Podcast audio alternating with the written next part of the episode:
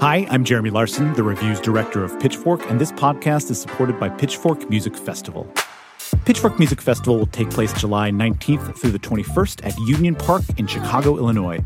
This year's lineup features Jamie XX, Alanis Morissette, Black Pumas, Carly Rae Jepsen, Brittany Howard, Jai Paul, Muna, Jessie Ware, 100 gecs, and many more.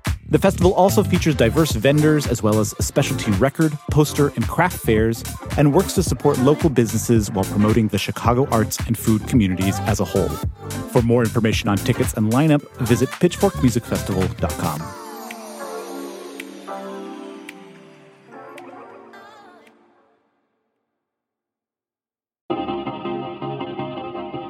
This is the Pitchfork Review, the show about the musicians we're obsessed with and the albums you need to know right now.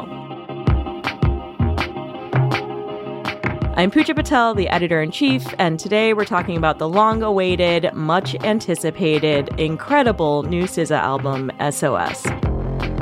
And to break it all down, I'm here with reviews editor Jeremy Larson and culture critic and Pitchfork contributor Julianne Escobedo Shepherd. Hello, my friends. Hello, Puja. So ready to break it down and build it up. and then break it down again. Yeah. I, I have to ask, how many, what is the max number of times you've listened to this album in one day? Mm, twice. Whoa, really? Okay. I mean, for me, it's Mhm. definitely like at least seven. and for 24 songs. Yeah, it was. I slept with it on because I was hoping before I had to write my review that it would seep into my Like seep brain. into Yeah, osmosis? osmosis style. You were gaming your Spotify wrapped. yeah. Sleep with SZA on, everybody. Top 10. We're getting her to top 10. Yeah. Yeah, it's the new Stan, the Stan activity. Does the SZA Stan Army have a name? Are they scissors? Are they the. Oh, oh, The no. blades? be pro- Are they.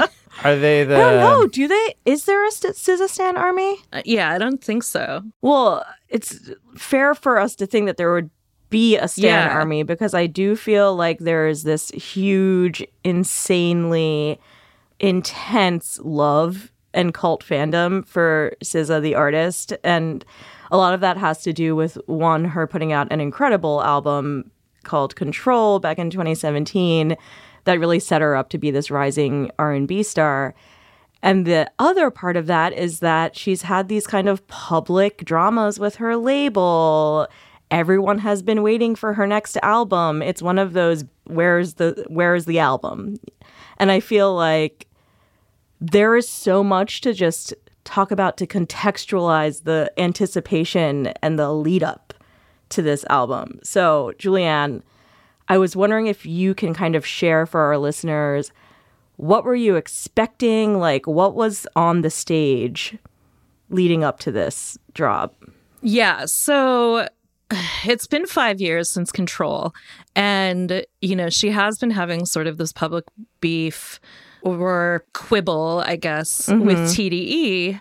So, yeah, it seemed like there's been a lot of stress involved in getting this album out. However, it's not like she hasn't been doing anything. She's released so many songs, collabs. She got an Oscar mm-hmm. nomination, for goodness sakes. Mm-hmm. And she's been dropping videos. She like self directed the Good Days video, and it's like really trippy and cool. You know, I think the anticipation was just hoping that she would progress her songwriting because I don't think for myself or a lot of her fans necessarily wanted her to deviate too much from mm-hmm. control because it was mm-hmm. such a near perfect album. And i think that she did that. I think you can tell that she's still within her own you know stylistic stretching out but that she's just gotten much better at songwriting and singing if possible.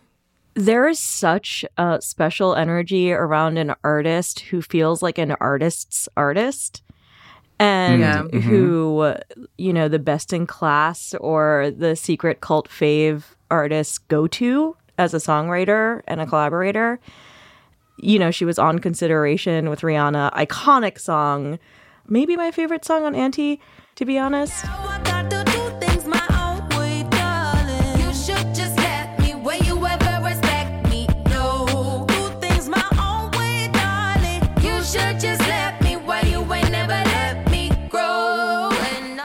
She was with Kendrick on All the Stars for the Black Panther soundtrack. She did the hit, Hit different, Different, yeah. Hit with Ty Dolla, Right. and then Kiss Me More with Doja Cat, which won a Grammy.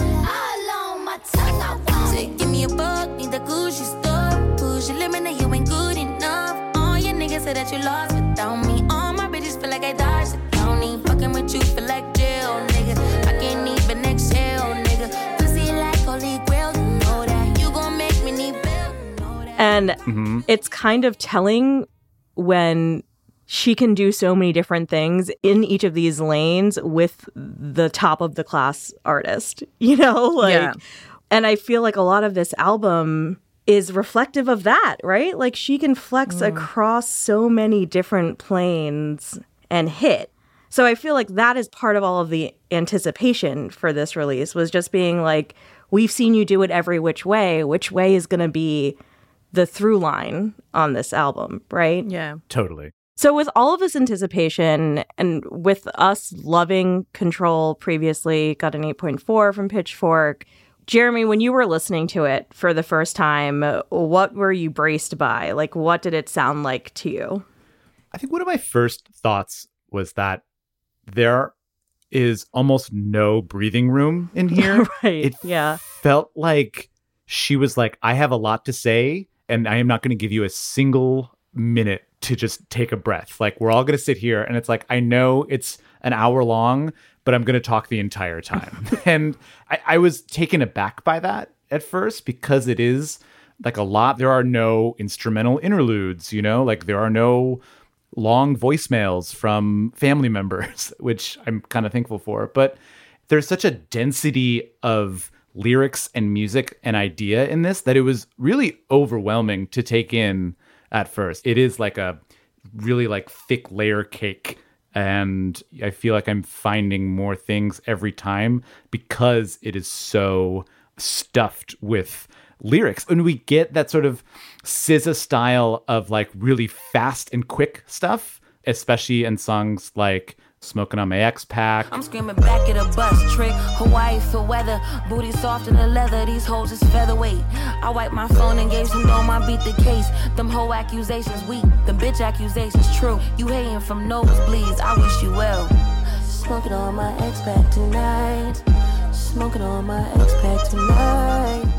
but you also get someone like the the when she slows down even like on Gone Girl and Nobody Gets Me there's still this energy and forward momentum in all of those songs.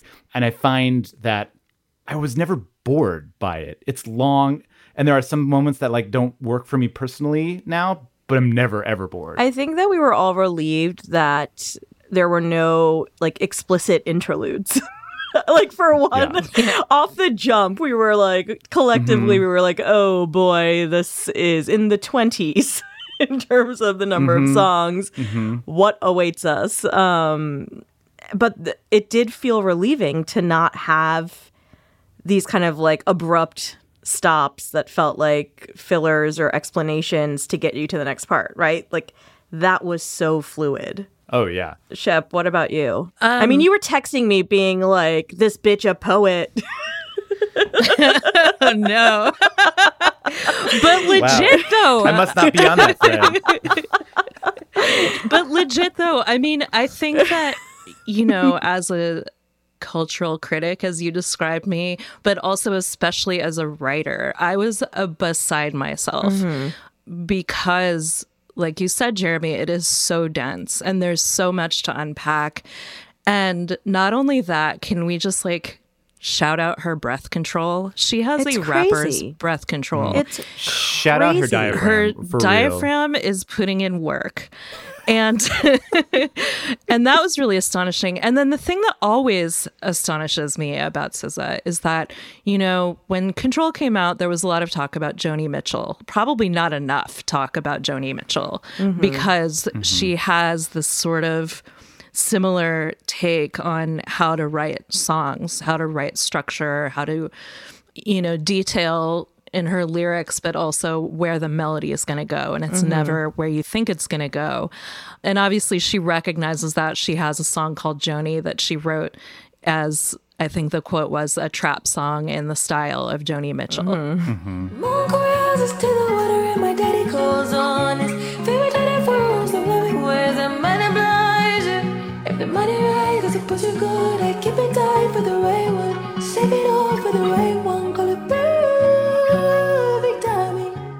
But the thing that really I'm just always beside myself is like how and where does she pull these melodies from?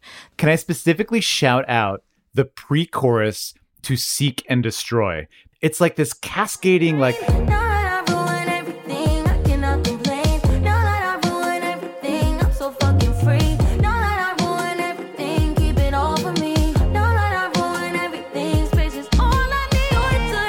and like, I, I first heard that and I was, I like, I, like you, I was beside myself that because it just came out of nowhere. And to just like have the gumption to just throw in this crazy idea, like right in the middle of the song, I loved it so much. it's like this is why this felt like such a relief that there weren't all of these interludes that were disruptions because she figured out how to make it sound like one but i was thinking about that on love language where she does the like rap thing into singing into this vocal modulation of an outro which ends with like harps and violin.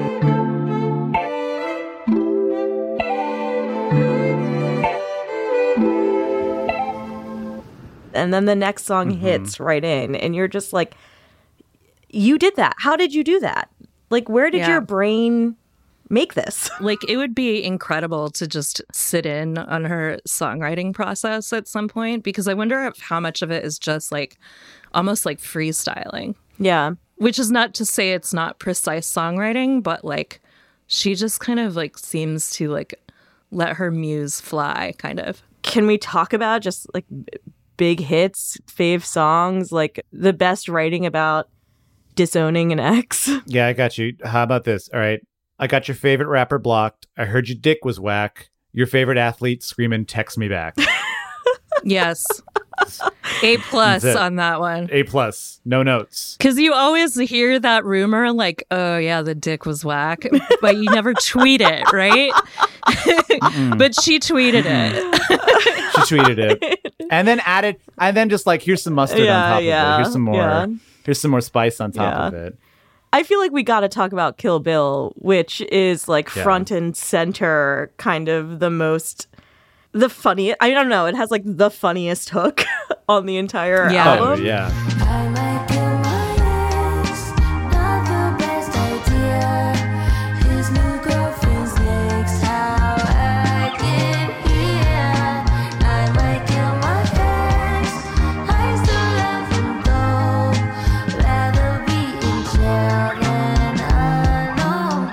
It. The whole thing is like building up to like thinking about killing her ex, but knowing that it would not be the, well, she says not the best idea.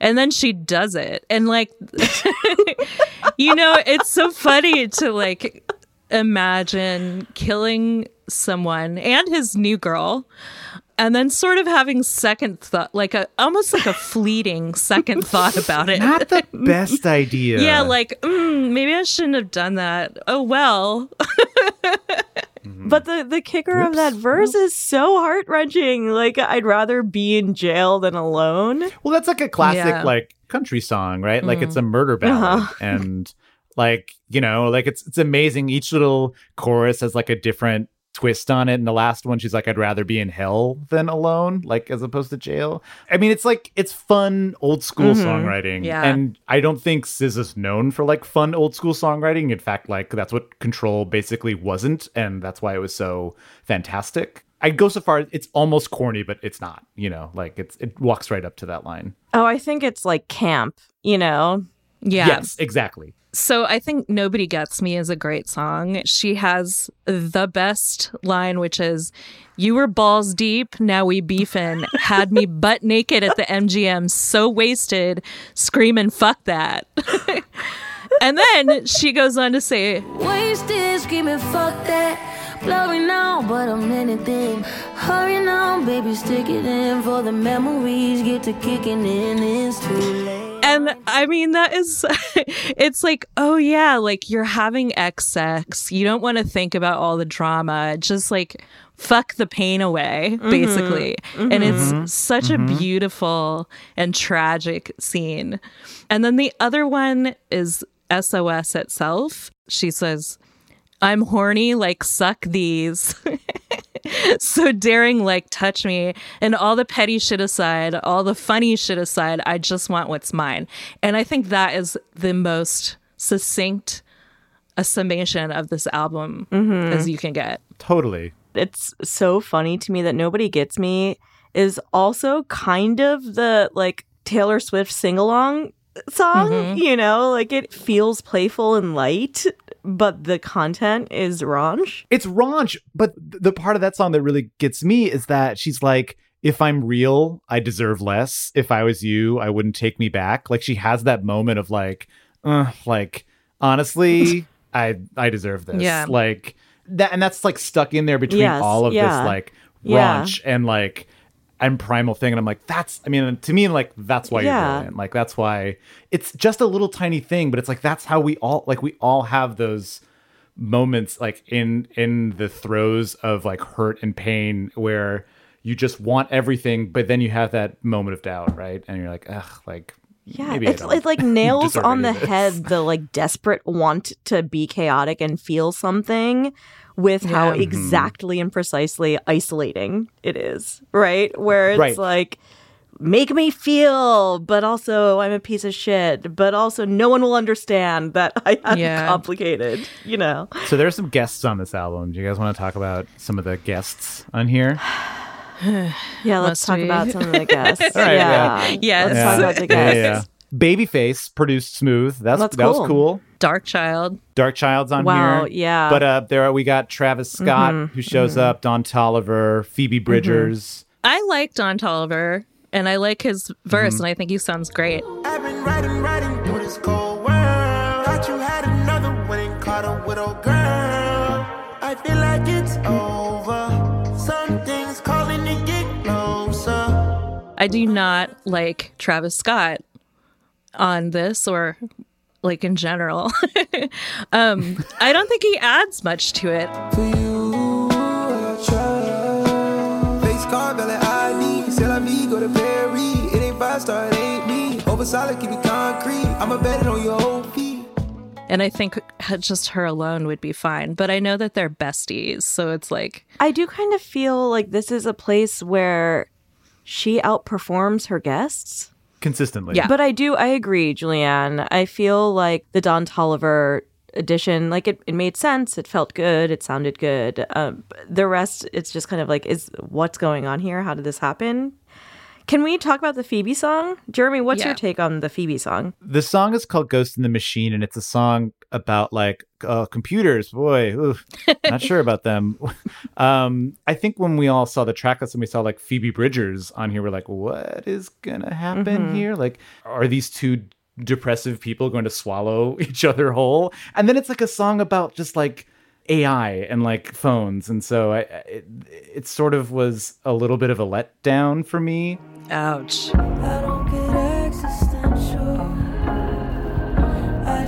Think about myself and look where that got me. Standing on my own in an airport bar or hotel lobby. I think that Phoebe and SZA both have risen in the same epoch of when mm-hmm. everyone was like ready and okay with saying I'm not okay mm-hmm. in public on the internet. Mm-hmm. And that's obviously only increased since the pandemic since the increasing economic disparity of the freaking world. And you know obviously racial and gender and sexual orientation discrimination it's all become like none of us are fucking okay. Mm-hmm. And SZA kind of came at this time where it's like hey i'm like a superstar with this outsized ability and talent but i'm not okay also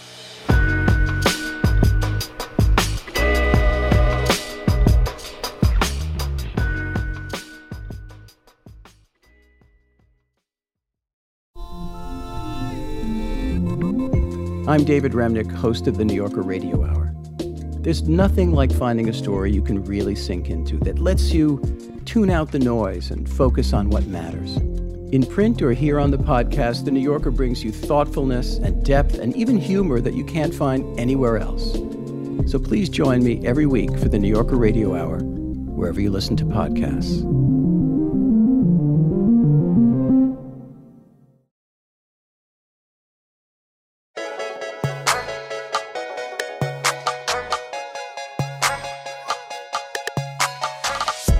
We're back with Jeremy Larson and Julianne Escobedo Shepherd. Let's like address the whale in the room. The whale Yeah. in the The room? elephant in the room? no, let's go with the whale. Let's address with the an whale in the album that is this long and has so much depth to it there has to be flaws right there just like inherently has to be some things we could maybe do without some light missteps um was there anything that didn't hit for you Well, I think probably the most common argument is that because it is so long, there's that little section in the middle where there are five songs that don't really go with the top and the bottom of the album. That includes F2F. can we Mm-hmm. talk about f2f I love it. Ooh, i hate also it. like it Ugh. Get a rise out of watching you fall. Get a kick out of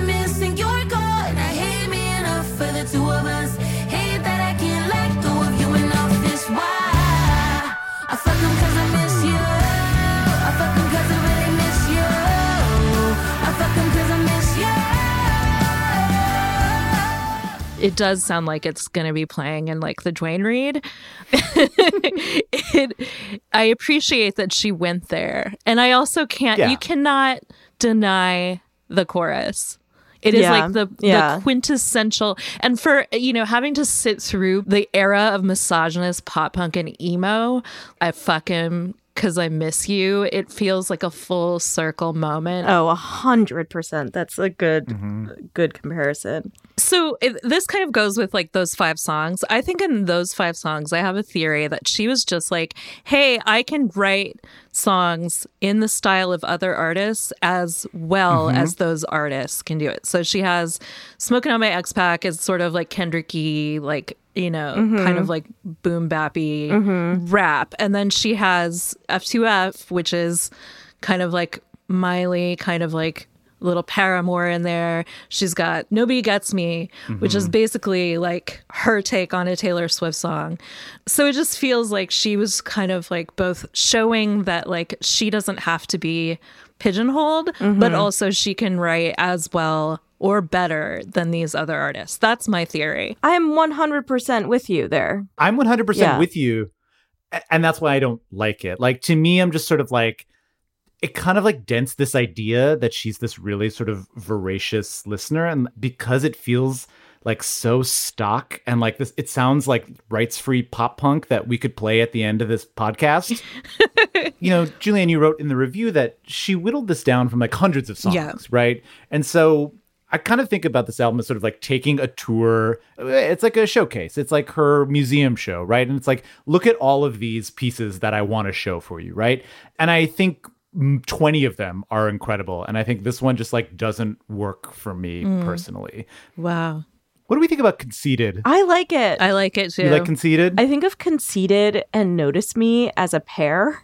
And I think that when I think of them Hmm. as a pair, that's when I really, really love both of them.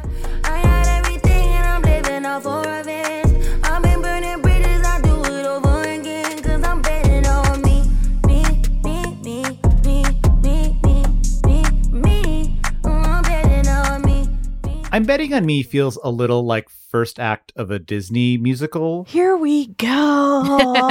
But I'm just saying, I'm just saying to me, like again, like I'm nitpicking. I'm picking Uh-huh. nits here, so that's that's all. But I I do like it, and I'm glad it like is like another part of her. I just don't think she wears it as comfortably as she does the other. yeah songs. i mean i think that i for for an album that has so much that is really really self-deprecating and self-aggrandizing. There's some amazing moments of just like fuck you, like like I'm I'm on my shit.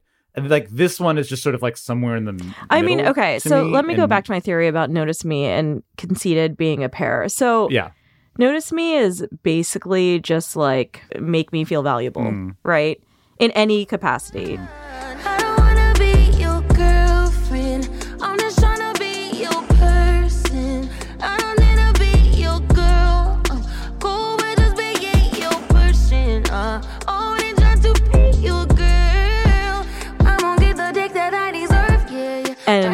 It feels so vulnerable and kind of desperate, honestly, in a way mm-hmm. that I think we've all related to at some point in our lives. And to then hear a song on the same album that is just like, I'm actually doing okay. yeah. Like I, I'm proud of mm. I'm proud of my life.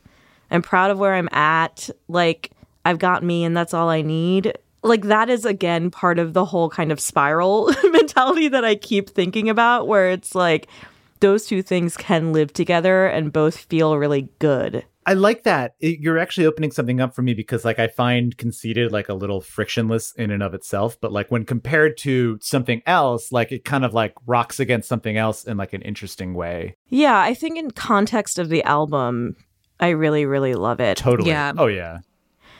Last thoughts here on a like 30,000 foot level. Can you tell us what SZA signals to you?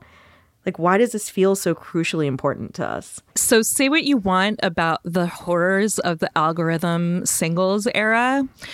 This era has made it so everyone listens to every genre, you know, mm-hmm. hypothetically.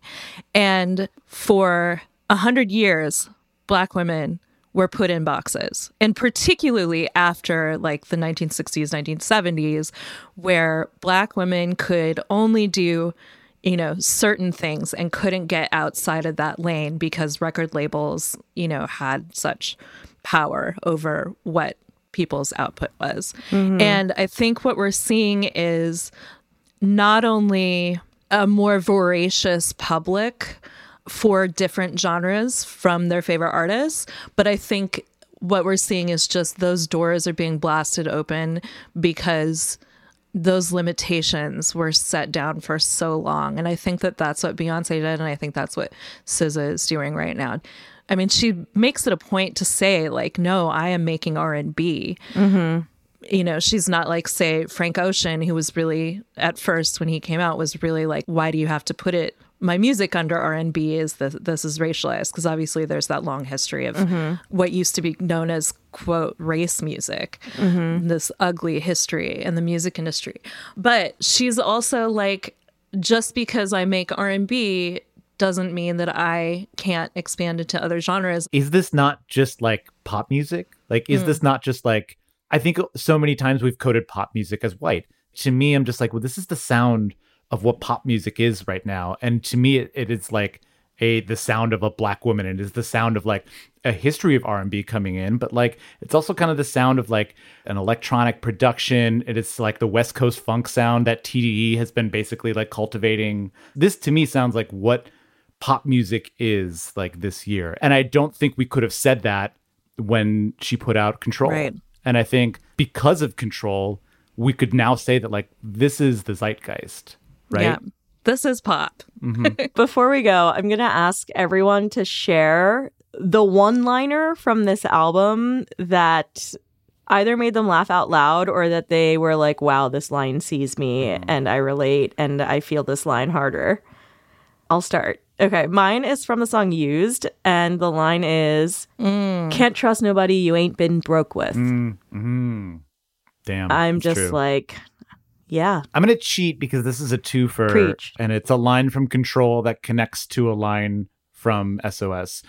So on Drew Barrymore, she has this line about like I need to get therapy, and then on I Just Killed My Ex, she's like I just got a therapist to tell me there's other men, and I think that's such a diss to like therapists and the idea of like needing therapy. I think that's like such a brilliant little line like snuck in there. So that's my favorite.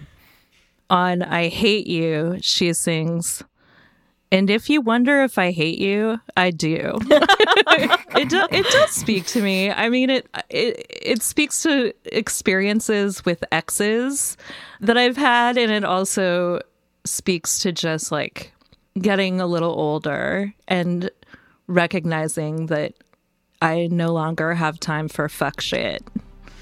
Well, on that note, Julianne and Jeremy, thank you so Thanks much for for, having hanging me out. out. Thank you. It's always fun talking to y'all.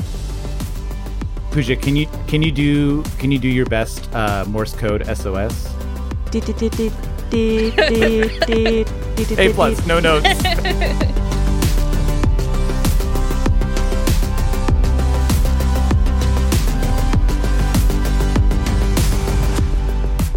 The Pitchfork Review is a production of Conde Nast. You can find Julianne Escobedo Shepherd at Jawnita, that's J A W N I T A, on Twitter.